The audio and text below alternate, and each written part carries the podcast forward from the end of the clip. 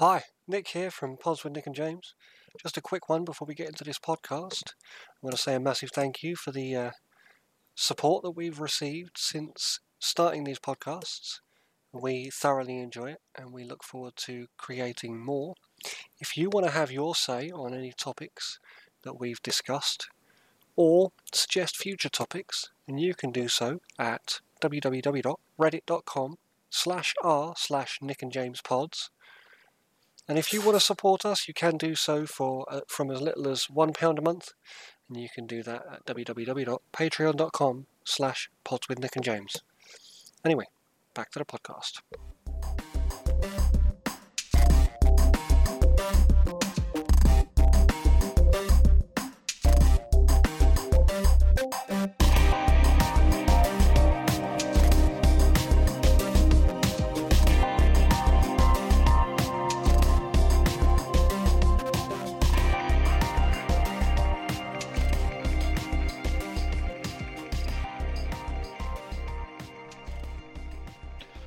Hi, welcome to uh, Pods with Nick and James. Um, today's subject is going to be about heroes. I've asked uh, Nick to think about somebody he'd like to bring to the table. Um, I'm going to be bringing someone to the table as well, and then we're going to talk about, just have a discussion about why we like them, um, prompt each other with questions, and just try and have a bit of a backwards and forwards. So rather than it being a information dump, I'm hoping it's going to go Uh, more like a dialogue, which is what we'd always, I'm pretty sure both of us had always intended the podcast to be more like that. Yeah. Um, yeah, I'd agree with that. Yeah. Um, so, without further ado, we'll uh, let's let's get into it. Um, so, what I'd want us to focus on today is one person who has inspired us. Nick, who is uh, who is the person who has inspired you? Well, I've mentioned this person on the podcast before, and um, it should be no surprise that I mention him again. Um, it's Jacques Fresco. Okay, fantastic. All right, uh, the individual I've chosen is uh, the artist uh, Joseph Mallord William Turner. Um, we'll start, though, with uh, Nick, your one. Um, what can you tell me about uh Uh, Jacques Fresco, and why has he inspired you? Um, well, um, Jacques Fresco was born in nineteen sixteen. He died in two thousand seventeen. Um, he grew up in New York around the time of the Great Depression, and he was massively influenced by um, the impact that it had on his family, and to him, all that he really noticed Um, changed was that people stopped going to work. The factories were still there, the materials were still there, um, but for some reason sociological input um, dictated that you couldn't work anymore, and it caused massive outlay that impacted how he saw the world for the rest of his life, to the point where he um, endeavoured to Um, design a um, social system to move us on from previous social systems. Um, he came up with the idea for a resource-based economy, um, and what I love about the way that he designed this entire social system is that he didn't just go, oh, I think this would be a great idea. He literally designed the resource-based economy, um, political and, and sociological system from the ground up, ironing out all of the kinks and and and all the flaws that may well come with it. Um, but the best thing about his his mentality throughout it all um, is that he he didn't do it for he didn't at any point do it for personal gain. Um, he did it for the the good of humanity, shall we say, and he wasn't any kind he, there was no agenda towards any particular race. It was for everybody as a human race. Um, he even says that his um, his system doesn't work with borders. It doesn't work with with divides between humanity. It's either all or nothing. Um, and yeah, I mean, it, it really is an incredible piece of work that he he designed. during his time alive. Um, and he kept Fantastic. professing it all the way up to two thousand seventeen when he died. Well, you know what? I, you've got to respect some... Although there is some respect for people who um, are able to change, like there's even more respect for people who stick to their guns. So that's, yeah, fair play to him. Like, I also love the fact that what you've said there is that he made something for everybody else that doesn't benefit him. Like, even... Even heroes like uh, Alexander Hamilton, who invented a lot of the financial systems within the New York stock market, he was the treasurer of, uh, yeah, of the United States. So, you know, you could argue that their work was still had some self-interest, whereas what you said about, yeah, Jacques is that just he wouldn't have been able to benefit from it at all. Like, yeah. What is with the resource-based economy? Um, does it ha- other than a resource-based economy? Does it have any other names that people might have heard of? Um, it there's there's uh, he's designed um, almost like so his so the resource-based economy comes hand in hand with um, almost like convents, I suppose, is one way that you would see them now, but they're not designed like that at all. Um, where instead of having um, humans in little pockets all over the countryside, in order to um, in order to live in a symbiotic relationship with uh, the planet, you have a mass city hub of human, um, and then nothing. All the rest is given back to nature, and nature just consumes it um, and flourishes.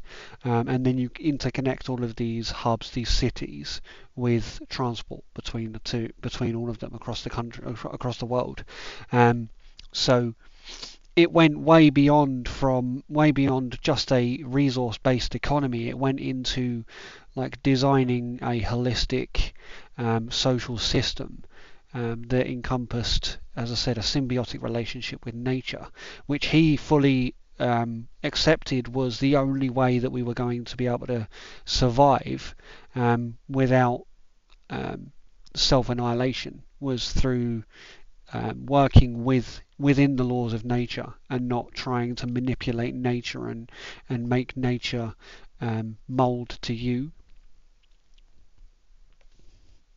That's interesting, and like that isn't something that um, I'd necessarily thought about when designing a social system from the from the ground up. Um, okay, what can you tell me about uh, about Jacques and about his? I don't know. Like, although he invented this, did he? Was he university educated or like? Yeah, I mean, he he. he... Had um, he was a social engineer. Um, he called himself a social engineer. He worked as an inventor, but his first actual job was working with um, a company, um, an aircraft company. I did make a note of it earlier. One second. Um, it was. I've completely lost it in amongst, in amidst all of my notes now. But um, he worked for a uh, an aircraft company. They thought that his ideas were too out there, and he didn't last. But his he, the best thing about his designs were they were all like engineered um, within reason. None of them were like um, not achievable, but they certainly weren't mainstream. Um, so. Which is why he, he flourished, I think, mostly through freelance work, inventing things and and designing things for people um, specifically. Okay, that's interesting, and like um, I, yeah, it's well, it's good to know that he was able to get the freelance work after being um, ostracized from a company. Um, And I know that that's, from my own personal experiences recently, that that's not necessarily easy. So, yeah, fair play to him. Um, okay, brilliant. All right, so he worked as a, as a, would you call it an aeronautics engineer? Yeah, a designer, um, aeronautics engineer. and designer okay. on some and of the early aircraft. Still, yeah, and still kept on kind of working in that field, yeah, freelance, freelance way. Okay, what do you, do you think he would, like, if he was born later and kind of stayed in that field, do you think he would have worked on, like, the Sabre engines, um, which kind of take jets into space, or, like, kind of worked on any of the SpaceX stuff? No, I don't. I don't think so, because a lot of what he, um, a lot of what he designed later on was with the mind to have mass production, and with the mind to have ease of production and re remanufacture um, remanufacturability. Um, so it wouldn't be like, oh, we'll design this machine that's going to go up once or twice. Um, like he designed um, something in nineteen just after the Second World War um, called the Trend House, which was designed entirely out of aluminium and glass, um, with the with the mindset for it to be mass produced and for it to be able to be put up in, in like two week time in a two week uh, time scale. And it was one of the first of its kind, and was revolutionary at the time.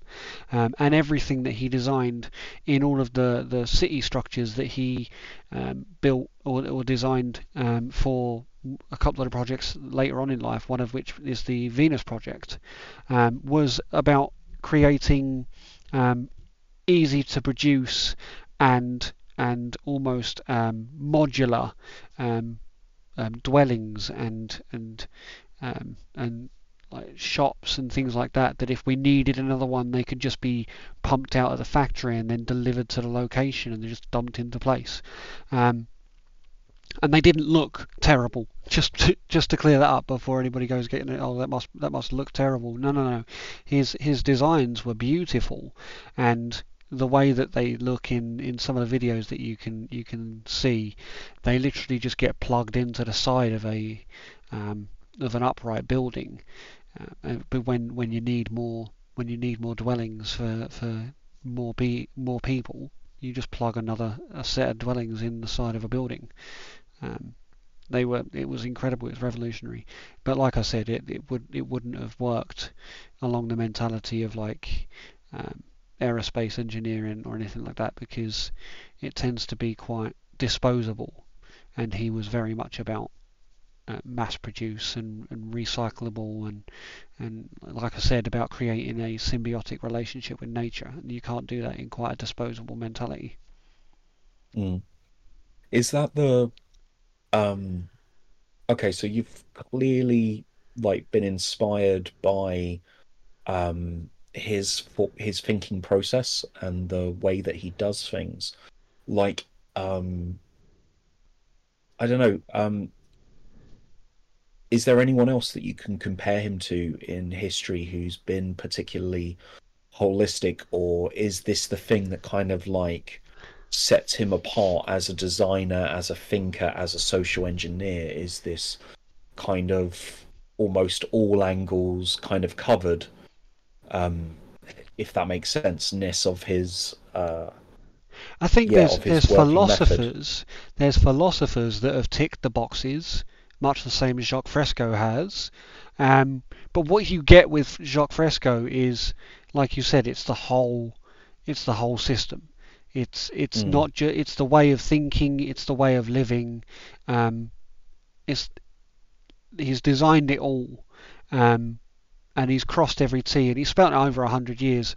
Um, I, well, I suppose he spent over eighty years or so developing this this mentality of um, symbiosis, and the idea of there not being the need for money. And as a matter of fact, money um, tends to hold back quite a lot of our development, um, a lot of our um, ability as a as a race.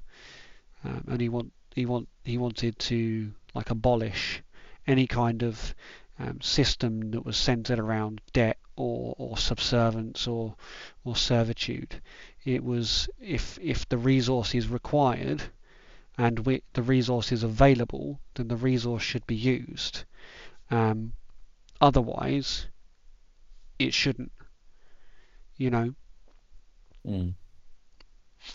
No, that's fair, because it's you know it's very it's very difficult to argue against um, if there's a need, there's a way to do it, and the resources are there, then it is simply the ideas of ownership, the ideas of debt, and the ideas of profit that stop it from happening, which I imagine is the very things that kind of like he witnessed um, during that uh, during the Depression in New York. Okay. Um, hmm. Is there any uh, any materials that you'd recommend uh, people uh, people watch or people um, people check out in order to get an idea of? Uh, well, yeah, I Jacques I Fresco? first I first heard about Jacques Fresco as he appeared at the end of the the Zeitgeist, the movie, um, kind of documentary docufilm, um, info. documentary, I don't know what you'd call it, um, where they discuss um, a lot of, uh, I suppose some people might call it conspiracist um, propaganda, but it's it's quite, inter- I I, th- I find it quite an interesting topic actually, about the, the, the beginnings of religion across the planet and the, the, the similarities across most religions, um, and then the impact that money has had across all of the world and how that that goes hand in hand quite often with with financial leverage. Um, and then right at the end of it, they what they did was they posed a solution, and the solution was the Venus Project that was designed by Jacques Fresco. Now, he had no hand in um, the Zeitgeist movie, but the people that did uh, that came up with the Zeitgeist movie um, asked if they had could respect for him. Like, asked yeah. if they could advocate the, the Venus Project, because they thought, this is the future, this is where we should be going. Um, and he was more than happy for that to be added into the end of this film. Um, so if, if anybody's got time and you want to have a look, there's a few of them, but definitely start with Zeitgeist the movie.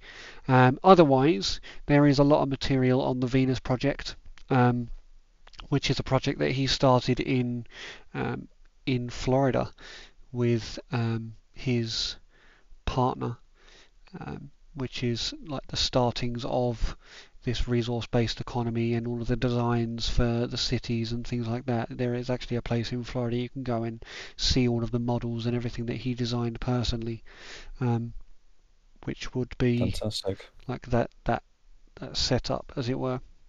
Well, I really think it's is. always good to have uh, something physical that you can go to.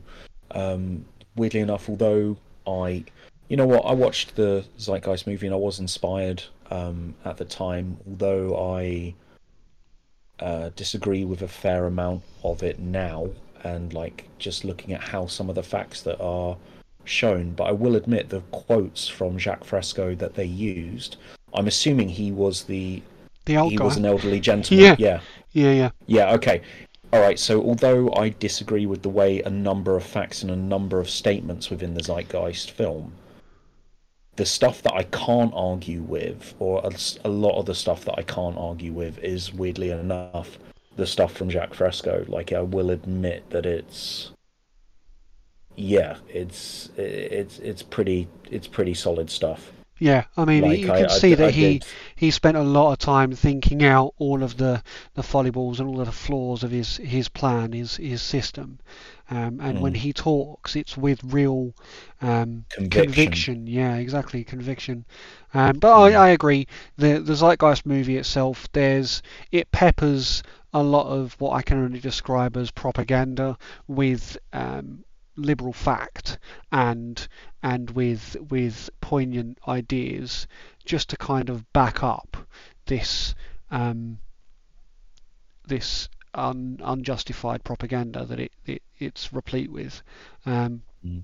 But like I said, it is really interesting. There is a there is a lot of stuff in there that does kind of provoke thought. Um, well, th- this is the thing as well. Like, I will freely admit, like for as a as a conversation starter or as a basis. Um, I think it's actually fantastic at that, because at least it does ask the questions, well, how did religion come about in the first place? What are some of the problems with it? What are some of the, you know, like I think even though I don't necessarily agree with maybe where it goes, or with the what, or with some of the things that it says. And you know what? Like, we could even do another podcast or, or just on that film on the whole. But like, the very fact that it at least bothers to ask the questions, or at the very least bothers to put a view or some historical context in, like, I, I think if you watch it and don't question it, then I don't think you've got the point of it, if that yeah, makes sense. Yeah, exactly, exactly, yeah. I mean, I've watched all of the Zeitgeist movies um, purely because it does provoke the thought, even if the questions it's asking um, are one-sided. Um, what it does for me is it provokes the thought process that allows me to then um, think for myself and find my own answers, um, where I, I'm not just taking it for granted that that is how things are. Um, mm. And I think that's very important. I personally, like, I'm agnostic. I don't I don't necessarily follow, follow a religion. I, I'm not really sure that I, I necessarily believe in what you, the common conception of God is, but I do believe um, there's there's something more. Um, however, um, the thing that really made me go, hold on, that's really interesting, with the Zeitgeist movie is where it goes into the money side of things and the very construct of money and how highly flawed that is. I'm very logic driven, and the whole monetary system is highly illogical, um, and having that all made very plain and clear in front of me in a movie was like, what, why, how how has nobody noticed this before? Why is nobody asking this question when it comes to money? Um, when it came to the banks, I, again, although there was some stuff in there that I disagreed with, like, I did love the fact that they look at how if you create value out of out of nothing, either you're saying, you're, well, first off, you are saying that everyone else's money is now worth less because the amount of resources in the world doesn't change, which is why they then moved on to the Venus Project, and it is it's actually quite, you know, a logical step. It does make sense. Um, but I I did like how uh, they kind of looked at how just the immorality of creating nothing and then just creating this circulation.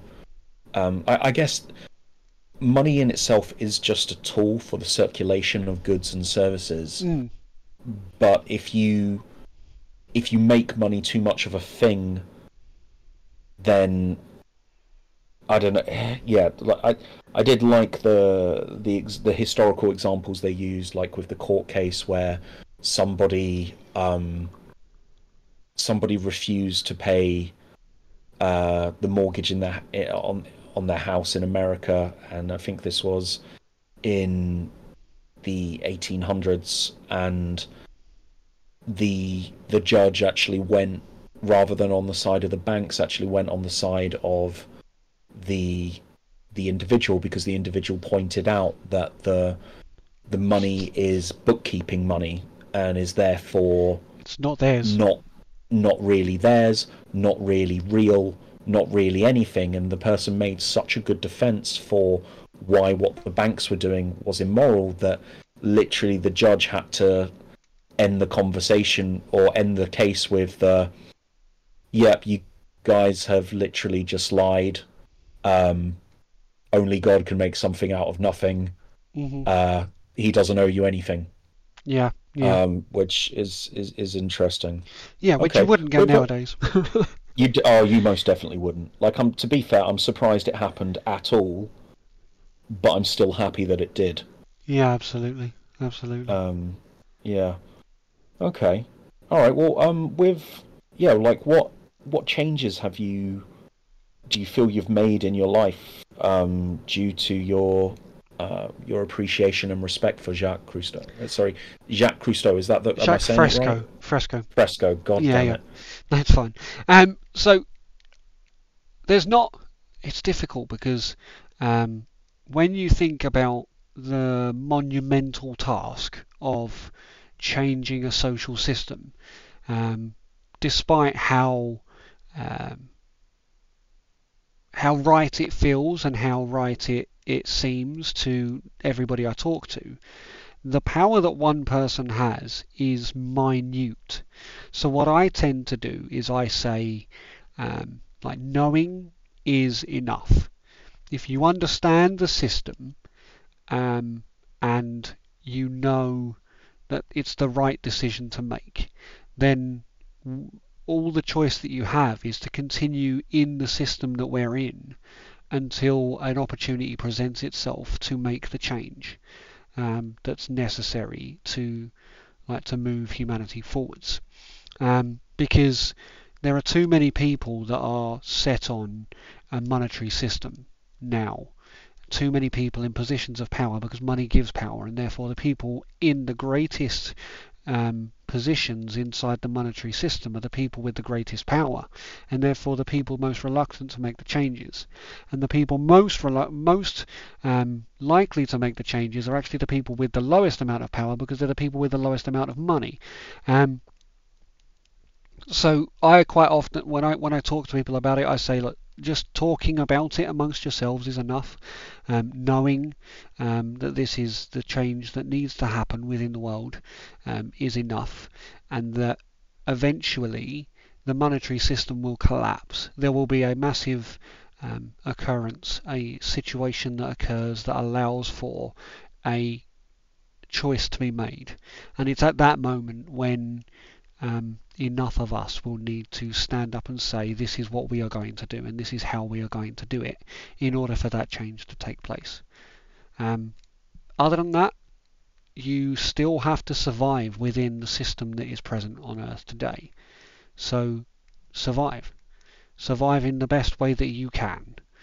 Um, meld, mix, be part of the system, because to go against the system, you render yourself completely helpless and completely powerless. You can do mm. nothing. You have to um, adjust, for now at least. I, I love that, because that's literally kind of the uh, the opposite that uh, Karl Marx uh, would say. But I actually respect your way a lot more, because he he claimed, you know, he uh, lived within a capitalist capitalist system. Made money through capitalism, through the selling of papers, and but then said that everyone else needs to uh, give up all safety for their families, uh, give in to a huge revolution, um, and make, you know, kill, be killed, make horrible sacrifices. I mean, if what you want is and then war... he just said, good, good luck with it. Yeah, I mean, if, they, if if what you want is war, if what you want is death, then absolutely take Karl Marx's way. Like, ball ball fist your way, um, or bullhead your way right into the revolution. Um, but you will meet immense resistance.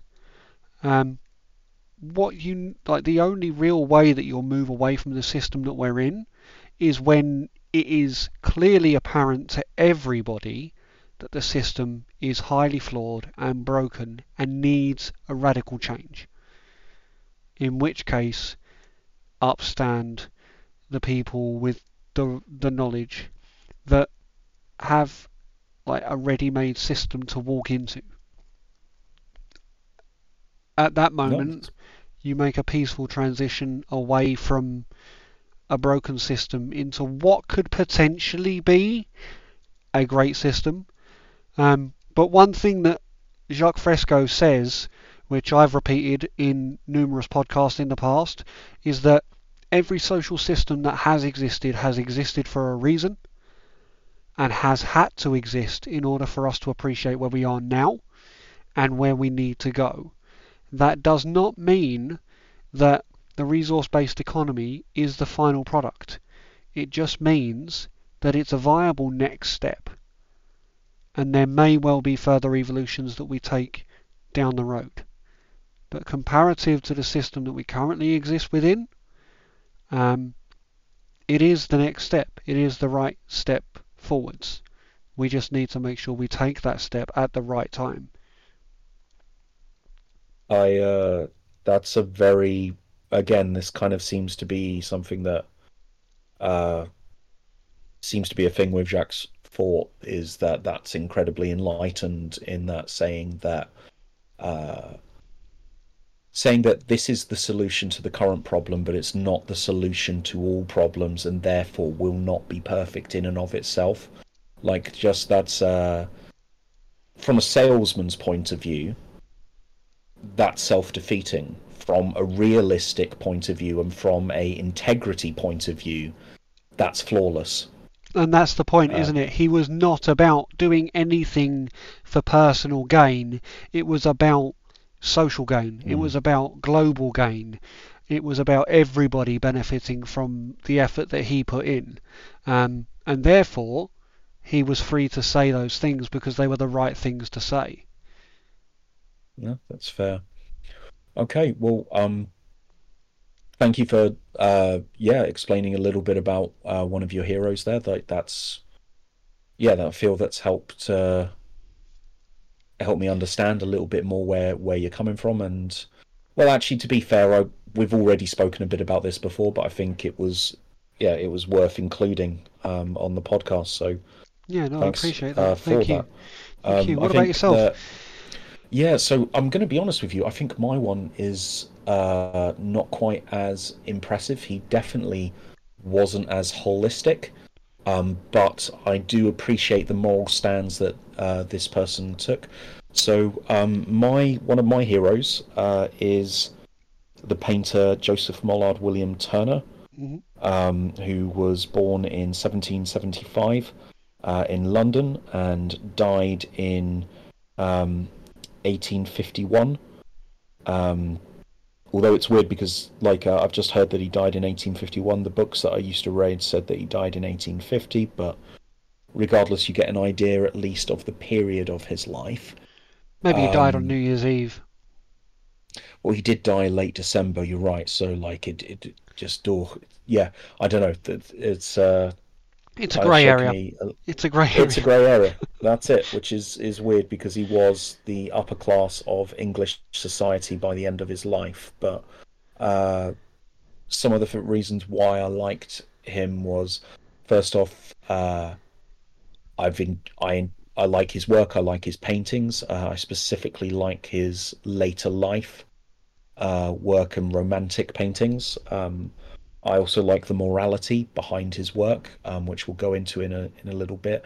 And then when with artists, you some of the, you know, you, with any bunch of famous people, you get a variety of what they were like in real life, and um, when compared to other artists whose work I enjoyed, like Paul Gor- uh, Gauguin, um, Gauguin, sorry, um, this Turner actually seems like a complete saint by by comparison. Um, one of the things that I liked was that he came from a working class family and worked his way up. Uh, when asked what his secret was, he literally said, "My only secret is hard work." Um, He was obsessive and dedicated to, just as uh, Jacques was dedicated to the Venus Project and a resource-based economy, Turner was always obsessed with painting. Like, it's what he did from the age of a child to when he was um, a apprenticed uh, in a, to an architect, to when he got his own studio, to when he became uh, part of the Royal Academy, to when he became professor at uh, the Royal Academy, professor of perspective um, at the Royal Academy. All of these things were pursuing excellence in one field, in one thing, which to him was landscape painting. Um, he overcame a number of obstacles in his life. Uh, his mum Um, unfortunately, uh, ended up going to Saint Mary Bethlehem, uh, sorry, the famous asylum. Yeah. Saint Mary Bethlehem, or Bedlam. Yeah, Bedlam. Um, which is where the where the word Bedlam comes from. Um, when he was still still a young man, um, and I really, uh, yeah. So I just really respect that pursuit of excellence. Um, the fact that he um, founded the Turner Prize, uh, that he invested his money in a number of um, charities for supporting um, under under successful artists.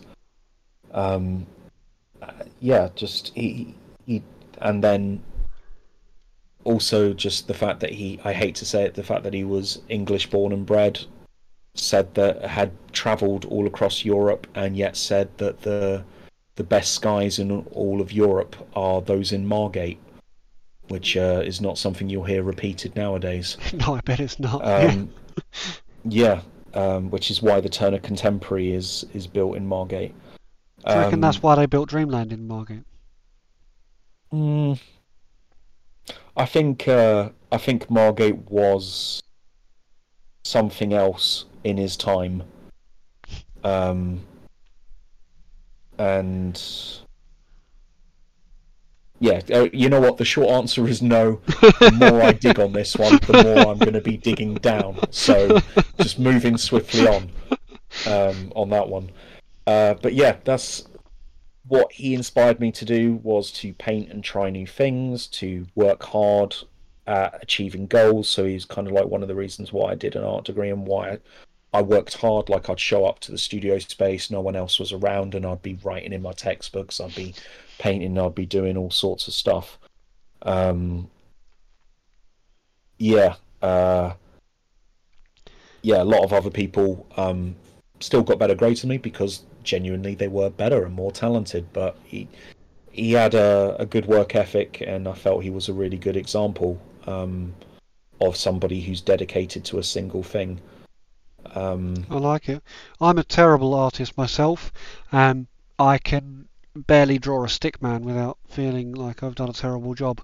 However, I like my three daughters are all incredible artists. My partner, my wife, is an incredible artist, and um, yeah, she, like, they all um, can see things in in images, like in their head, even before they even put it on paper, that I I can't. I can appreciate art that has been drawn and that has been painted, and I'm one of those people that will stare at a painting for hours and lose myself in all the intricacies of, of the brush strokes, et cetera. But could I achieve it? I think maybe that's why I, I I find it so remarkable, is because I know it's beyond my capabilities. Well, this is this is another thing that I loved about him. Um, at several points, he saw other artists' work. Um, okay, so I guess this is the weird thing about Turner. I'm looking back at how he was with people. I'm pretty sure he was autistic, like, not just mildly, like ma- massively autistic, if I'm honest with you, like high functioning mm. autistic. Like, he is reported to have broken down in tears um, at when going to particular shows uh, as a as a teenager and seeing certain works, and when asked why, it was just he would say things like, well, because I know that I can't do that, um, and never will be. And he, you know, he proved himself wrong on several occasions. I doubt but, he thought uh, that.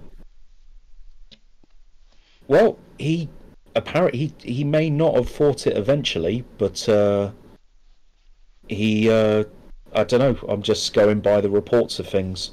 Yeah, yeah. Um. Like, what I will say is, going back and researching him in his private life, um, I will admit he was not a perfect person. Uh, he, um, I don't know. Like, it's it's almost not even worth mentioning nowadays. But, like, he never married, so he he never married, but he put on a pseudonym, so he pretended to be married, but never did. Like, there's a Maybe uh, it was you know to what, save himself from the embarrassment of not being married in no, a society partly. where it wasn't normal to not be married. Yeah, I think I, I get that sense with him. Like a lot of his... He was ahead of his time, um, and he... Like, he was a devout atheist as well, and, like, he, he he did speak up and he did do a lot of... He did a... He, he, mm, he was a patriot, he was an atheist, he was not necessarily a revolutionary. Um, he did have an appreciation of technology. Um, I guess one of the reasons why I also really respect him is the one thing that he did speak up on massively... Um, in at least one of his works. Uh, so my favourite work of his is Slavers Throwing Overboard the Dead and the Dying, which is a massive um, one, one and a half, sorry, like seventy-five centimetres about uh, high to one and a half metres wide protest uh, about slavery. And although his mum went to, you know, was put into a sane asylum, he didn't make works about mental health. He didn't make works about individual government policies that he disagreed with. He didn't make works about the, um, yeah, about the degradation of London life or about the struggles of the working man, even though he never lost his own um working class accent. He made one major political work and one major political statement, and that was to do with the events of um slavers whose slaves were covered for drowning um but not for sickness, uh throwing sick slaves overboard, and just the moral repugnant of it. And the image is uh, is quite repugnant, is quite violent is in, in itself, but it's, I don't know, it's a very captive image. So, um, yeah, listeners, well, if you, check um, out. If you chuck me the title for the piece um, mm. in a message after, I will post it on the Reddit. So viewers, if, you, if you're listening, head over to the Reddit and... Uh, There'll be a Brilliant. link for the works on there. No, no, the work itself is one of the few ones that was sold to uh, America, um, despite Turner being English and a lot of his work being in the National Gallery and in the Turner Contemporary. Mm. Unfortunately, this one is in the New York uh, National Gallery. Or, well, sorry, New York isn't a city, but you know what I mean. It's yeah. The National Gallery in New York has this painting. Um, and it is, uh, I guess, you know what, it's to do with the slave trade, so it is to do with American history. Yeah. Um. So, yeah. All right, that's why, that's that's my guy. Um. Thank you for listening to that little rant, but... No, no, he, I can see why yeah. he he was quite obviously somebody that um, walked his own path and mm. wasn't afraid to... Um, to support those around him, um, and I can see the the effect that he's had on you. Um, I know from personal experience that I I personally account my aptitude with my current job um, partly culpable um, to yourself, so I can see that that. Um, helping mentality has been um, probably quite like heavily inspirational for yourself, um, but also yeah, it's, a bit it's of a visionary part of it as well. Well, just to be fair, although I d- we won't go too much backwards and forwards whilst on this whilst we're recording, you're good at your job because you're good at your job, Nick. Like that, that's I might have done my best to show you what I know, but. You, you, your talent is very much your own, um, although I do appreciate the shout out all the same. No, the point is that it was you were you were you didn't think of it as a hardship. As a matter of fact, you trained a number of staff whilst I was working, and you never once complained about having to train a new member of staff, um, and that in itself is um, is reflective of the influence that that Turner had on you. True. True. Uh, although I, I will admit I also personally enjoy sharing information. It's another reason why we're doing this podcast. Absolutely, absolutely. Yeah. Um, so are there other pieces um, by Turner that you would you would suggest that the oh, absolutely. Listeners... Um, although although I'm not a massive fan of his earlier work, as you can still see the um the architectural draftsman in him. Um, the the Fighting Temeraire um, is an amazing piece. Uh, the Rise of the Carthaginian Empire, uh, the Fall of Carthage, uh, are two kind of sister pieces which uh, are historical, as historical painting had more elevation back in the eighteen hundreds. Um, Hannibal Crossing the Alps isn't necessarily my favourite piece of his, but it's another very famous. Uh, one of one of his, like any of, I, I'd recommend any of his later work if you're if you're looking for um, amazingly expressive, uh, but not quite surreal um, paintings. I'd I'd recommend any any of those. Uh, yeah, in fact, actually, I'd say the the Fighting Temeraire is like one of my one of uh, possibly my second, uh, yeah, my second favouritist of his is, uh, yeah, just the colours. Uh, that one is in the uh, the National Gallery. So if um, you have the chance memory. to go to the National Gallery, then then go check that out. Um, yeah. Yeah, I mean, I as I said, I, I can appreciate. Oh, I don't know a lot of Turner, which probably shows my lack of culture, um, but. Um, I personally, um, Van Gogh is probably one of my favourite artists. Um, oh, his, absolutely. His story, um, as well as the art he presented, um, is absolutely fantastic. The man was replete with mental health problems and and displayed that within his work so beautifully. Mm. Um, he was a very troubled man. Um, and... The... No, it's it, it's you're absolutely right, and it's kind of like there's still mystery around Van Gogh's death. Like, yes, the coroner report said that, or you know, the police report says that he shot himself, but then ballistic experts have looked at it and looked at the angle of the shot, and you know, some people have said that, oh well, he couldn't have done that without breaking his hand using the weapon that that was used. So it's kind of like, oh well. Was he shot and then covered up for the people who had shot him? Um, it's. I mean, knowing the the mental health troubles he had, he may well have been maybe may may well have asked um, somebody to take care of business for him.